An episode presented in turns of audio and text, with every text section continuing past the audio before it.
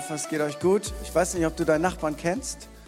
Manche kennen ihren Nachbarn nicht, aber es wäre jetzt so ein Moment zu sagen, hey, High Five, Ghetto-Faust, ähm, strahlende Augen, was auch immer dir gerade hilft, weil in der Servicewüste Deutschland sollte es einen Ort geben, wo du das Gefühl hast, ich bin willkommen, das ist gut, dass ich da bin und das ist in der Kirche.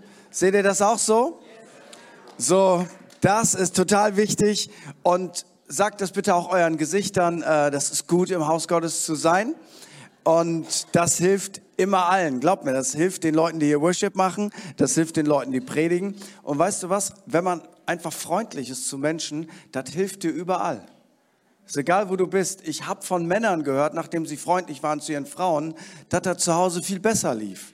So, ähm, Love wins. Ähm, und ich glaube, da haben wir als Kirche etwas Großartiges weiterzugeben. Es ist für mich eine große Freude, eine Ehre, Benjamin und Felix, dass ich euch heute ordinieren darf. Ich habe ja keinen Beitrag geleistet zu eurer Berufung, zu eurer Ausbildung, aber ich darf heute den Sack zubinden. Das ist, das ist ungefähr so, wie du hast das ganze Spiel auf der Bank gesessen. Äh, verzeih mir, Michael, ich bin fußballaffin, du nicht. Ähm, aber keiner ist ja auch perfekt, weißt du. Ähm, Du sitzt neunundachtzig Minuten auf der Bank, du hast nichts gemacht und dann kommst du irgendwie rein, wirst angeschossen, der Ball rollt ins Tor und alles ist großartig. So fühle ich mich heute. Ich habe nichts getan für euch, aber ich mache den Sack heute zu. Und ähm, wann immer ihr die Fotos von eurer Ordination anschaut, hi, ich bin heute eingewechselt, was für eine Ehre. Was für eine Ehre. Und ich habe mir gedacht, mit, mit der Predigt, ihr habt Freunde dabei, Verwandte dabei, die Kirche ist da, mit der Predigt mache ich das so. Meine Empfindung für euch beide, was ich euch zusprechen möchte, habe ich in die Predigt gepackt. Also versteht es nicht nur als Predigt, sondern versteht das als Zuspruch von Gott. Aber ich darf dich beruhigen, wenn du denkst, die Predigt ist heute nur für zwei oder drei, ähm, weil es auf dem Wort Gottes basiert, ist das etwas, wo, glaube ich, wir alle etwas mitnehmen können. So, seid ihr ready? Sehr gut. Dann starte ich mit einem ganz bekannten Bibeltext, der auf vielen Kalendern zu finden ist, in vielen Leiterschaftsseminaren zu finden ist und der einfach großartig ist. Und zwar in Josua eins, Vers neun, da sagt Gott zu einem, sag ich mal, neuen Leiter Folgendes: Habe ich dir nicht geboten, dass du stark und mutig sein sollst?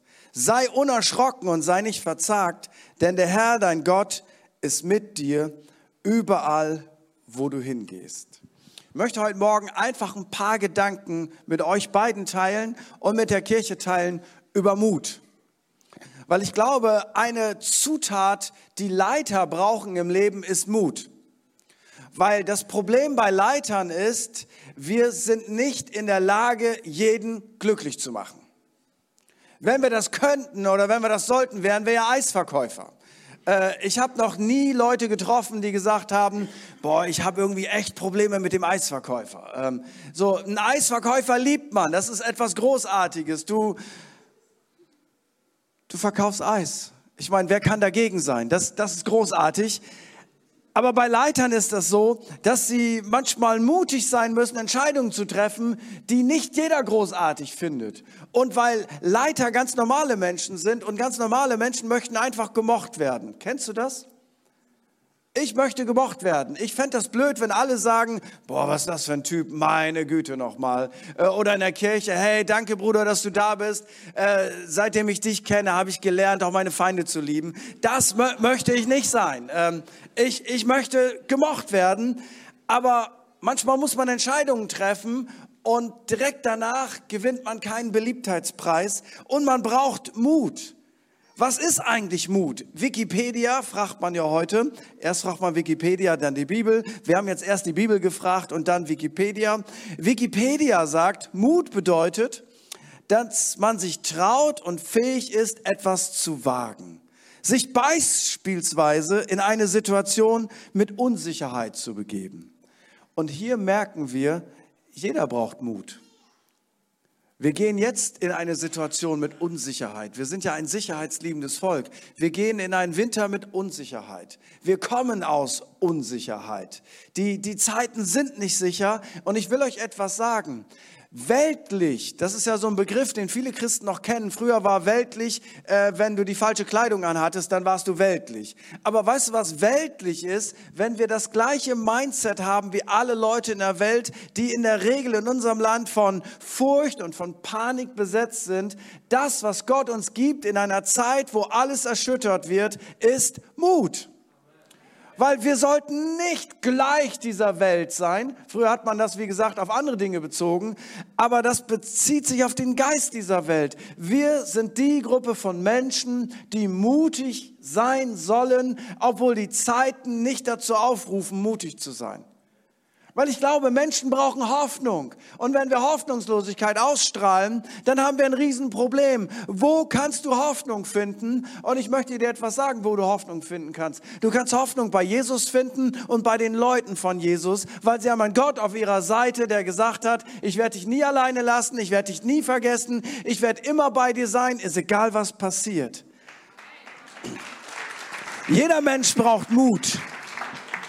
Weißt du was? Wenn du eine Beziehung eingehst, für alle Singles, manche Singles haben Mühe, Beziehungen einzugehen, weil ihnen fehlt Mut. Weil bei Beziehungen hast du immer ein Risiko. Du weißt nicht, ob das am Ende richtig gut wird. Oder du denkst, es könnte noch jemand Besseres kommen. Und wenn du das im Kopf hast, weißt du, dann dann greifst du manchmal nicht zu, obwohl du eine großartige Gelegenheit hast, weil dir fehlt der Mut oder du denkst, vielleicht kommt ja noch mal was Besseres. Irgendwann könnte mein Traumprinz vorbeikommen, der reitet auf einem weißen Pferd den Strand entlang und ruft mich und dann werden wir für immer zusammen sein. Aber ich will dir etwas sagen, das gibt es nicht. Aber was du bekommst, sind ganz normale Menschen. Mit ganz normalen Fehlern. Und spätestens, wenn du verheiratet bist, wirst du feststellen, Menschen haben Fehler, wird zumindest dein Partner sagen. Weil, ich komme ja aus Norddeutschland, bei uns sagt man, weißt du, jeder Fisch hat Gräten. Aber du musst dich nicht an den Gräten verschlucken. Wichtig ist, dass der Fisch gut ist. So, du brauchst Mut für Beziehungen, du brauchst Mut für einen neuen Job, du brauchst Mut, dich überhaupt für einen Job zu entscheiden, du brauchst Mut, eine Kirche zu gründen, du brauchst Mut, eine Kleingruppe zu leiten, du brauchst Mut, um Menschen von Jesus zu erzählen, du brauchst Mut, um dich zu bewerben, du brauchst überall Mut. Mut ist aus meiner Sicht das, was dich nach vorne pusht. Und Mut ist nicht in erster Linie etwas, es gibt Leute, die sind halt von Natur ein bisschen mutiger und andere, die sind von Natur aus ein bisschen defensiver. Das meine ich nicht. Ich glaube, dass Mut ist etwas, was dich nach vorne pusht, ein Antriebsfaktor und Angst ist der Bremsfaktor. Wenn wir immer ausrechnen, was alles schiefgehen könnte, dann treten wir in unserem Leben auf die Bremse. Es kann ja alles schief gehen. Ich weiß nicht, wer früher Asterix und Obelix gelesen hat, aber da war das dann, wenn, wenn gar nichts mehr hielt, da war an Ängsten übrig geblieben, der Himmel könnte uns auf, die, auf den Kopf fallen. Kann, aber es kann auch sein, dass Mut das Entscheidende ist, um etwas zu verändern. Freunde, Mut ist nicht die Abwesenheit von Angst. Sein Motto, ich habe aber Angst innerlich. Mut ist nicht die Abwesenheit von Angst. Mut bedeutet, du handelst, obwohl du Angst hast. Mut bedeutet, du handelst, obwohl du Angst hast. Ich möchte das heute Morgen jemandem zusprechen, der denkt, das, was vor mir liegt, die Schuhe sind zu groß. Und ich möchte dir heute zusprechen, das stimmt, aber du wächst rein. Das stimmt, aber du wächst rein. Einige kurze Gedanken, warum wir mutig sein dürfen. Erstens, vertrau Gott, nicht dir selber. Paulus sagt in Philipper eins, Vers sechs, weil ich davon überzeugt bin, dass der, welcher in euch ein gutes Werk angefangen hat, es auch vollenden wird, bis auf den Tag Christi. Lass uns mal darüber nachdenken, wie für all die Christen unter uns, wie ist das passiert, dass du zum Glauben gekommen bist? Ich habe oft darüber nachgedacht. Und ja, natürlich stimmt das. Ich habe irgendwann eine Entscheidung für Jesus getroffen. Aber weißt du was? Dass ich überhaupt ein Interesse am Glauben bekam. Dass ich überhaupt glauben konnte, dass Jesus Christus lebt, dass er auferstanden ist und dass das was mit meinem Leben zu tun hatte, das ist ein Geschenk Gottes gewesen. Er hat etwas Gutes in mir angefangen. Und manchmal denke ich, das ist ja so, Gottes Wirken ist, er hat etwas Gutes in mir angefangen, ich habe Ja gesagt. Sagen wir mal fifty fifty. Und manchmal fühlt sich das so an, als wenn sich das jetzt alles verändert. Jetzt kommt es nur noch auf mich drauf an, dass ich immer die richtigen Entscheidungen treffe, dass ich alles richtig mache. Aber ich will dir etwas sagen. Der, der ein gutes Werk in dir angefangen hat, der hat gesagt, ich bringe das auch zu Ende. So, er hat uns Glauben geschenkt. Er wird uns helfen, Glauben zu bewahren. Er hat euch berufen. Er hat euch berufen. Nicht diese Kirche hat euch berufen, nicht der B F P hat euch berufen. Er hat euch berufen. Und weil er euch berufen hat, nennt er sich, ich bin Alpha, der erste Buchstabe des griechischen Alphabets. Ich bin Alpha, ich bin Anfang, ich bin Omega und ich bin das Ende. Am Anfang steht immer ein Handeln Gottes und am Ende steht ein Handeln Gottes und mittendrin sind wir unterwegs. Aber ich möchte heute mal ein Plädoyer dafür halten, wenn Gott der Anfänger ist, und wenn Gott der Vollender ist, dann können wir Gott mehr vertrauen als uns selber. Ich habe manchmal gedacht, ich vertraue mir selber nicht. Hast du das auch schon mal gedacht? Und das ist vollkommen in Ordnung. Du musst dir gar nicht selber vertrauen. Es geht hier nicht darum, mehr Selbstvertrauen zu haben, sagen, ich bin jetzt der große Babo, ich kriege alles hin. Sondern es geht darum, dass wir mehr Gottvertrauen haben, weil Gott schafft in uns das, was vor ihm wohlgefällig ist. Der zweite Gedanke ist, sei mutig in deiner Gnade. Paulus drückt das einmal so aus. Der Typ ist ja mega erfolgreich gewesen, wenn man das mal so beschreiben will. Apostel, hat Jesus gesehen, Zeichen und Wunder, viele Gemeinden gegründet, was er damals noch nicht wusste, ein Großteil des Neuen Testamentes geschrieben. Und dann sagt er in erster Korinther fünfzehn, Vers zehn, dass ich trotzdem ein Apostel geworden bin, verdanke ich ausschließlich der Gnade Gottes. Und dass Gott mir seine Gnade erwiesen hat, ist nicht vergeblich gewesen. Keiner von allen anderen Aposteln hat so viel gearbeitet wie ich. Wenn er jetzt aufgehört hätte, hätte man gesagt, Paulus, du bist ein wahrer Deutscher. Keiner hat so viel gearbeitet. Ich meine, vielleicht nicht die jetzige Generation, aber die, die, die davor, die davor. Die Jusos haben ja gerade einen Antrag reingebracht, fünfundzwanzig-Stunden-Woche. Das ist natürlich ein interessanter Gedanke für eine Industrienation. Am besten gar nichts mehr tun. Das klingt deutsch, ne? Ich habe mehr gearbeitet, wie alle anderen. Ja, er hat gearbeitet, aber wie ich schon sagte, nicht mir verdanke ich das Erreichte, sondern der Gnade Gottes, die mit mir war. Im Übrigen ist die Botschaft, die wir verkünden, ob nun ich oder die anderen Apostel, immer dieselbe. Und diese Botschaft ist es auch, die ihr im Glauben angenommen habt. Also man könnte jetzt denken, viel arbeiten, viel Ergebnisse. Viel arbeiten, sage ich es christlicher, viel Frucht. Weil wir wollen ja nicht Ergebnisse, wir wollen nicht Erfolg, wir wollen Frucht. Viel arbeiten, viel Frucht. Und das ist falsch. Das kann man zu einem Pferd sagen. Aber wenn manchmal sagen Pastoren, meine Güte, ich arbeite achtzig Stunden die Woche, das ist an sich schon falsch. Ich arbeite achtzig Stunden die Woche und dann guckst du in die Kirche rein und denkst, was machst du denn? Arbeiten ist nicht gleich Frucht. Aber Arbeiten in der Gnade, die ich habe, ergibt Frucht.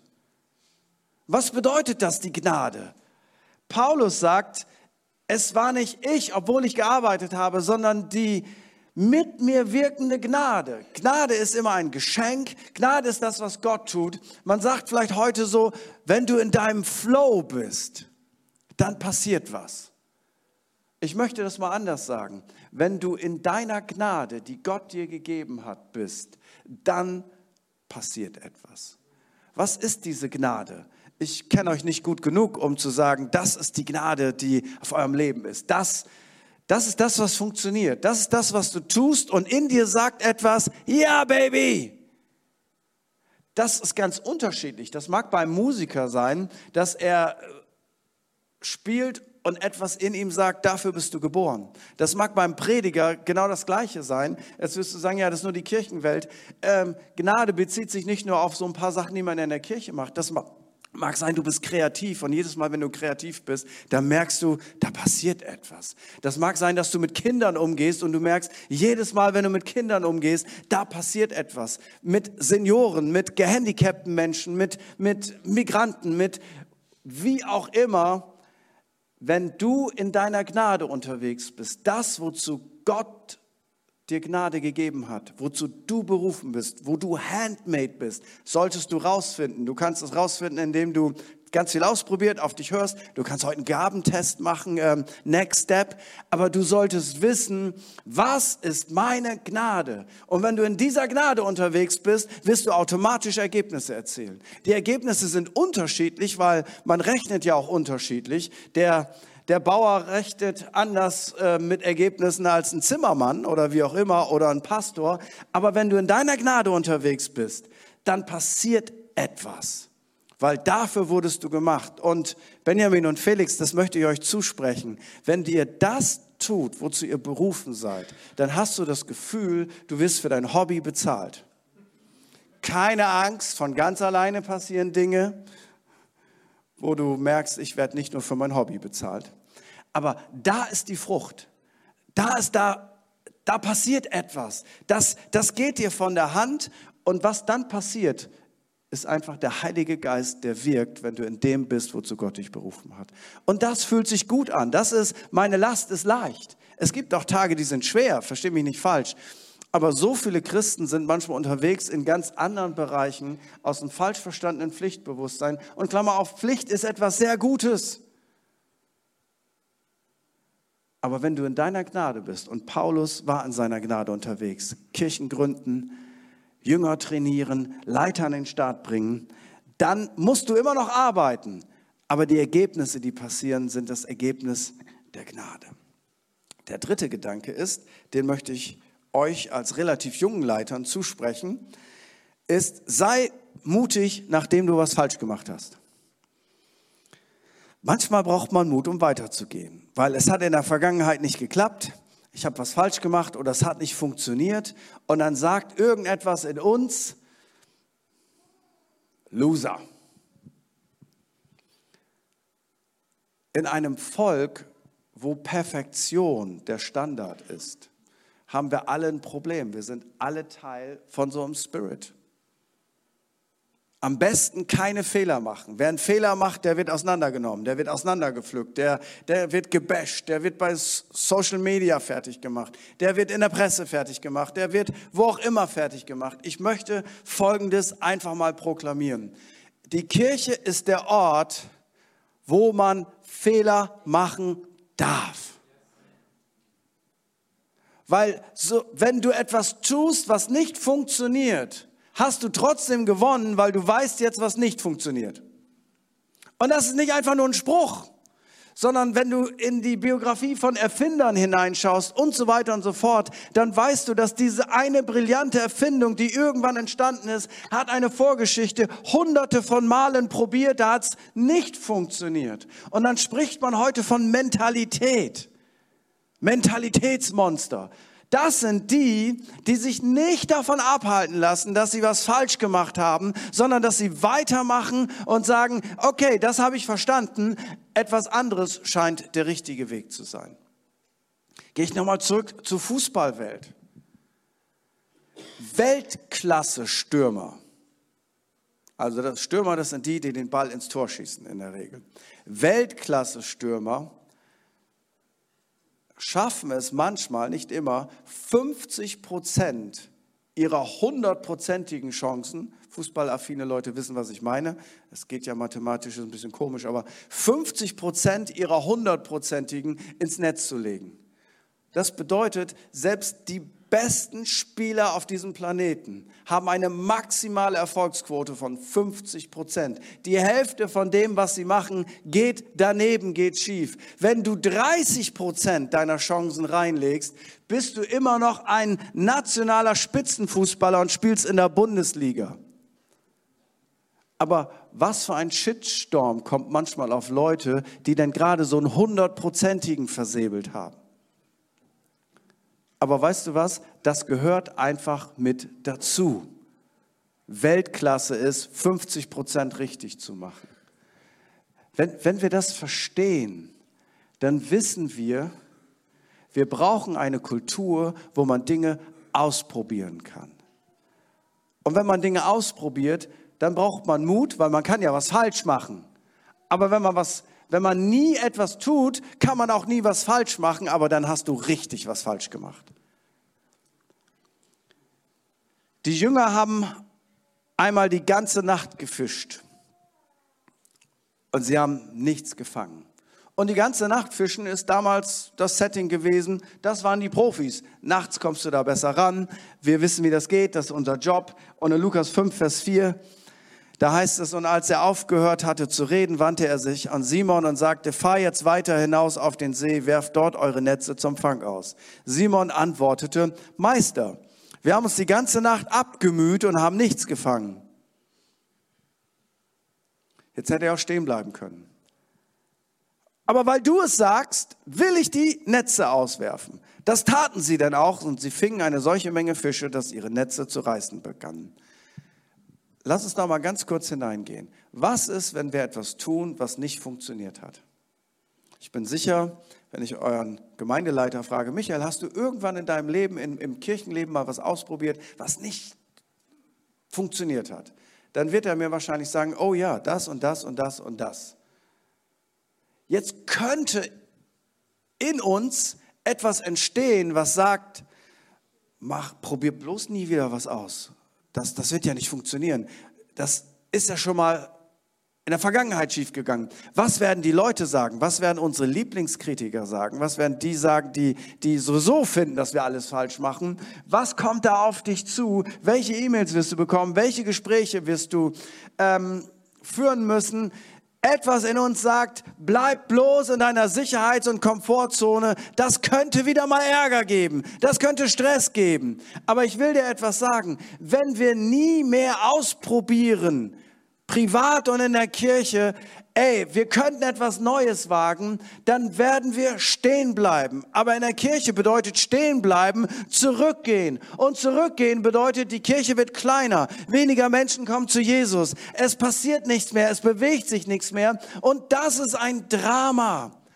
Ist egal, was schiefgelaufen ist. Wenn Gott sagt, pass auf, wir gehen jetzt diesen Schritt, dann mach es einfach, weil der Herr es sagt.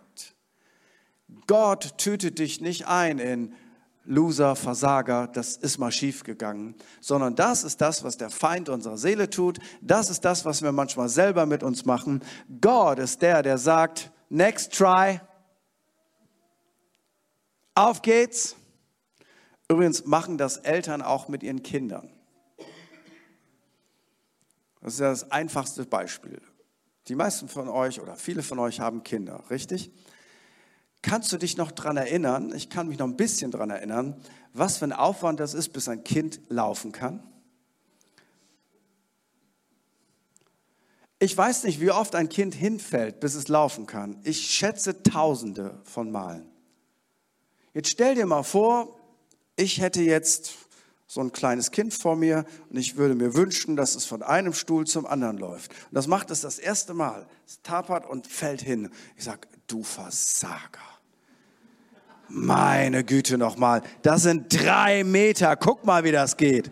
Eins, zwei, meine Güte, von wem stammst du denn ab? Man, wie dumm kann man nur sein, wie dämlich, drei Meter laufen, du hast zwei Beine. Ich überzeichne jetzt bewusst, weil durch die Überzeichnung wird uns manchmal eine Wahrheit deutlich. Das würden doch keine Eltern machen, was machen Eltern? Steh wieder auf. Ich weiß, dass du es kannst. Mach einfach nochmal. Boom, wieder hingefallen. Was sagst du? Steh wieder auf. Ich weiß, dass du es kannst. Du machst es nochmal. Und irgendwann hat es geschafft und sagt, wow, du bist ein Hammertyp, ein Supermädel, was auch immer. Du bist ein Rockstar, weil du drei Meter gelaufen bist. So sind Eltern, oder? Und weißt du, was das Verrückte ist? In dem Falschmachen liegt eigentlich schon die Lösung, weil das Problem bei dem Kleinkind ist, es hat noch keine Muskeln. Es hat einfach, kennt ihr das, so Speckbeinchen. Da ist noch nichts stabil. Gut, wenn wir älter werden, kommt das zurück, aber das ist, ist egal. Da ist noch nichts stabil. Aber jedes Mal, wenn das Baby, das Kleinkind hinfällt und wieder aufsteht, passiert Folgendes. Die Muskeln werden gestärkt. Und irgendwann war es das letzte Mal hinfallen, weil jetzt sind genügend Muskeln da, um diese Strecke zu bewältigen. Das Geheimnis ist so einfach. Das Kleinkind macht es einfach nochmal.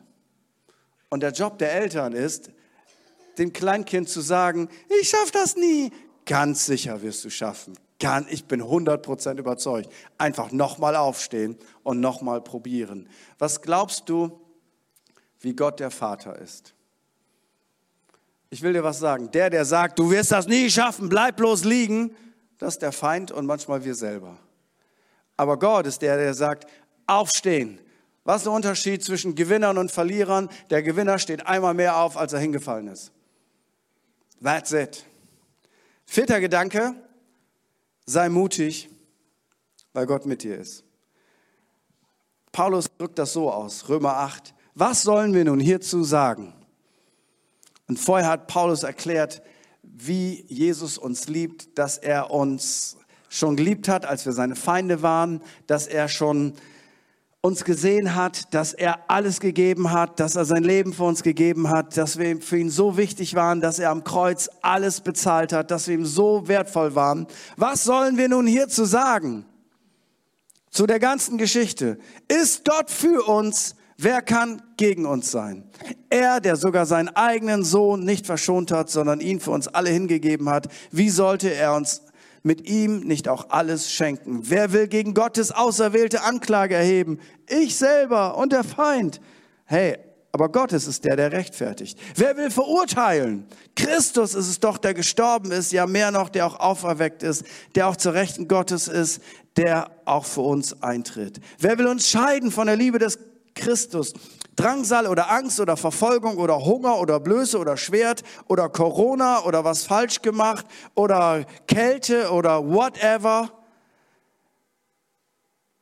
Denn ich bin gewiss, Vers achtunddreißig, dass weder Tod noch Leben, weder Engel noch Fürstentümer noch Gewalten, weder Gegenwärtiges noch Zukünftiges, weder Hohes noch Tiefes, noch irgendein anderes Geschöpf uns zu scheiden vermag von der Liebe Gottes, die in Christus Jesus ist, unserem Herrn.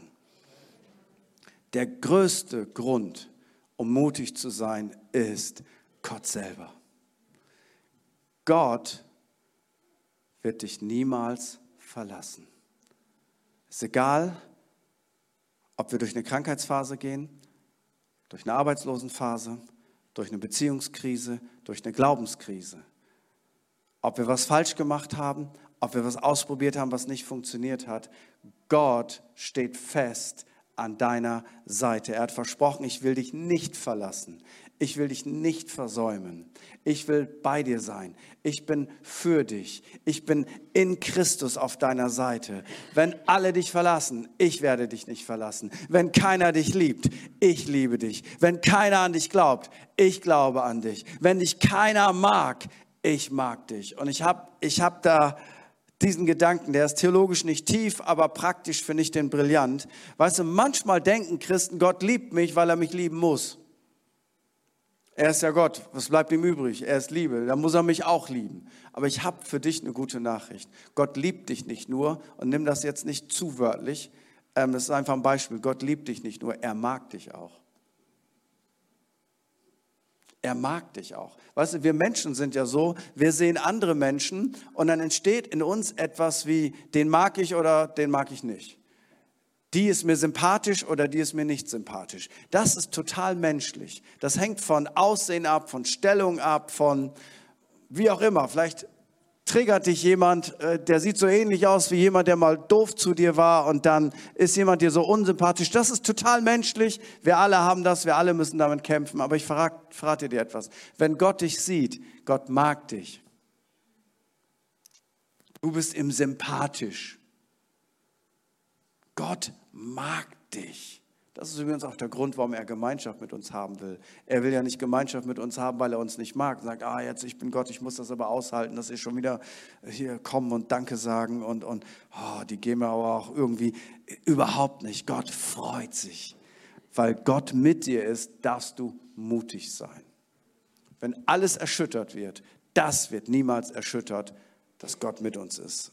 Und der letzte Gedanke, und das ist nicht für Felix und für Benjamin, das ist jetzt für euch. Manchmal brauchen Pastoren und Gemeindeleiter Ermutigung. Ermutigen bedeutet, ich spreche einem anderen Menschen Mut zu. Und das ist ein Grund, warum es die Kirche gibt. Weil die Kirche ist dazu da, dass wir uns ermutigen. Manchmal bei allem, was wir verstanden haben oder nicht verstanden haben, sind wir doch entmutigt.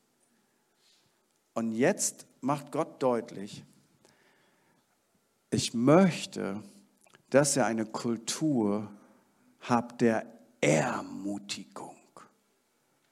Und Ermutigung heißt ganz einfach, ich spreche jemand anderem Mut zu, der gerade entmutigt ist. Ist egal, wie richtig wir alles machen, manchmal kommt die Ermutigung von Gott nicht an in unserem Herzen. Und dann hat Gott einen weiteren Weg. Er stellt dir Leute zur Seite in deiner Familie, deiner Connect-Gruppe, deiner Kleingruppe, Hauskreis, wie auch immer das heißt, in, unter deinen Freunden, in deiner Kirche, die dich ermutigen, die dir Mut machen, indem sie dir das zusprechen, was du im Moment von Gott her nicht wahrnimmst. Und wisst ihr was? Die Gruppe von Menschen, die in einer Kirche mit am meisten Ermutigung braucht, das sind Leiter. So sagen, das stimmt nicht, das sind die Kranken und die Leute, die durch eine ganz schwere Phase gehen. Absolut. Die, wir haben heute dafür gebetet, wir wollen für Leute da sein, die durch eine schwere Phase gehen. Das ist Wesen von Kirche. Aber weißt du was? So selbstverständlich das für uns ist, dass wir für Schwache und Kranke beten, so selten ist das, dass wir für Leiter beten. Aber jetzt denk doch mal darüber nach. Stell dir mal vor, wenn du einen Leiter ausschaltest, was das für Auswirkungen hat auf eine ganze Kirche, auf eine Familie. Nehmen wir mal rein hypothetisch Pastor X Y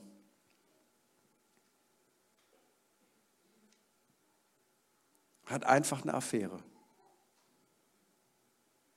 Aber alle vertrauen Pastor X Y. Und auf einmal kommt das raus.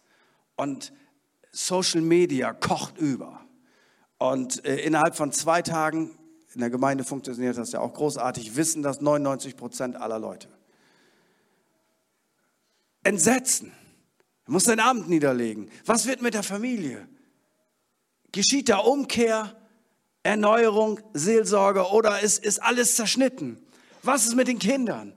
Da, da, da fliegt etwas auseinander und das Vertrauen der Leute in ihre Kirche zerbricht. Und Vakuum, wer, wer, wer wird jetzt die Kirche leiten? Auf einmal kommen Leute hervor, die sollten die Kirche nicht leiten, aber die sind jetzt da und denken, jetzt ist mein Moment. Es ist ein absolutes Chaos. Wie grausig ist das, oder? Aber weißt du, das passiert überall, immer wieder.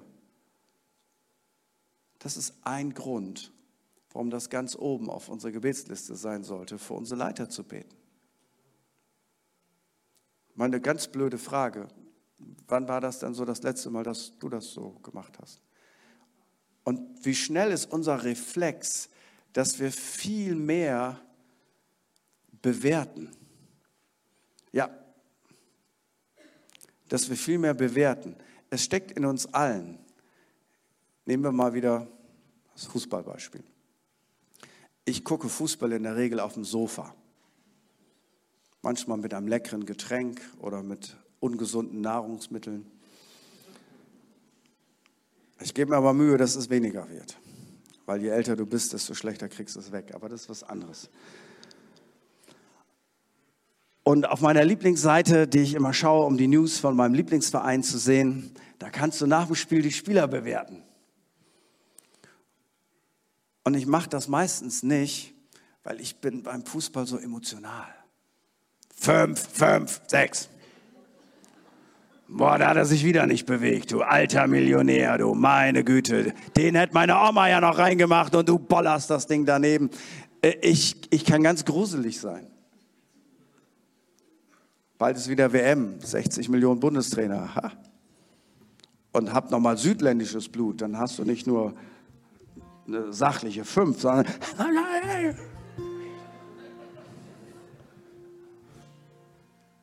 Wir bewerten. Aber weißt du was, wir sind nicht in erster Linie berufen zu bewerten, ob jemand was gut gemacht hat. Feedback ist wichtig. Jede gute Kirche sollte eine gute Feedback-Kultur haben. Aber weißt du was, du, ich sag's mal so aus meiner Welt, die meisten Leute haben keine Ahnung, was es bedeutet, eine Gemeinde zu leiten. Die haben keine Ahnung, wie viel Kritik du im Laufe eines Jahres abbekommst. Von konstruktiver Kritik, die ein Segen ist, bis hin zu unter der Gürtellinie. Und ich will dir etwas sagen. Das auszuhalten, ein ganzes Leben, dafür brauchst du eine Menge Mut. Und manche sehen das direkt als ihre Aufgabe an. Ich bin der Wächter dieser Kirche, ich bin die Wächterin und dann werde ich mal so alles bewerten, was er mal macht. Ich weiß nicht, wo diese komische Kultur wegkommt. Sie ist definitiv keine Reich Gottes Kultur. Ich sage manchmal Leuten, die mir was Kritisches sagen, und viele haben auch recht, wenn sie mir was Kritisches sagen, sei, du kannst mich gar nicht so schlecht bewerten, wie ich das manchmal selber tue. Ich denke, wow, habe ich den falschen Job gewählt. Um Gottes Willen, will ich das mein Leben lang machen? Ähm, wie konnte mir das passieren? Und weißt du was, dann gibt es Menschen, die mich ermutigen, die mir sagen, Gott ist mit dir. Junge, steh auf. Ich weiß, dass du es schaffst. Du gehst da jetzt durch. Und zur Not gehen wir zusammen durch. Und kann ich dich gerade ermutigen? Und hey, weißt du was? Ich habe dir gerade eine Flasche Wein gekauft. Äh, weiß nicht, ob man das hier trinken darf. Aber ich habe dir Saftwasser gekauft, eine Brause. Ich habe dir ähm, Snickers gekauft, wie auch immer. Äh, ich will dir einfach sagen, ich möchte dich ermutigen. Das ist so ein Geschenk, dass du da bist. Wie wäre das, wenn Leute in Langenfeld in diese Kirche kommen und sagen, das ist der einzige Ort, wo ich ermutigt werde. Meine Eltern haben mir schon immer gesagt, aus dir wird nichts. Mein Chef kommt, ist auch so drauf. Hey, weißt du was? Das hier sollte der Ort sein, wo Menschen ermutigt werden. In unseren Familien, das sollte der Ort sein. Ich habe festgestellt, wenn wir Menschen ermutigen, werden sie sich besser verändern, als wenn wir nörgeln und meckern und kritisieren. Das steckt irgendwie so in uns drin. Ich möchte euch als Kirche Folgendes ans Herz legen. Wir ordinieren heute zwei junge Leiter. Hey, die sind noch nicht fertig. Die haben noch keine dreißig Jahre Diensterfahrung. Die werden auch mal was falsch machen. Aber ich vertraue euch, dass ihr sie ermutigt und supportet und hinter ihnen steht und eine Kultur habt, wo es leicht ist, Gott zu dienen und das Reich Gottes nach vorne zu bringen. Amen. Wollen wir für einen kurzen Moment aufstehen? Und ich möchte, auch wenn wir einen Ordinationsgottesdienst haben, möchte ich all den Leuten, die online zuschauen, die zeitversetzt zuschauen oder auch die hier im Raum sind, ich möchte dir Folgendes ans Herz legen. Wenn du noch nicht verbunden bist mit Jesus Christus, der vielleicht der größte Ermutiger aller Zeiten ist, dann möchte ich dir Folgendes sagen. Du hast etwas in diesem Leben verpasst.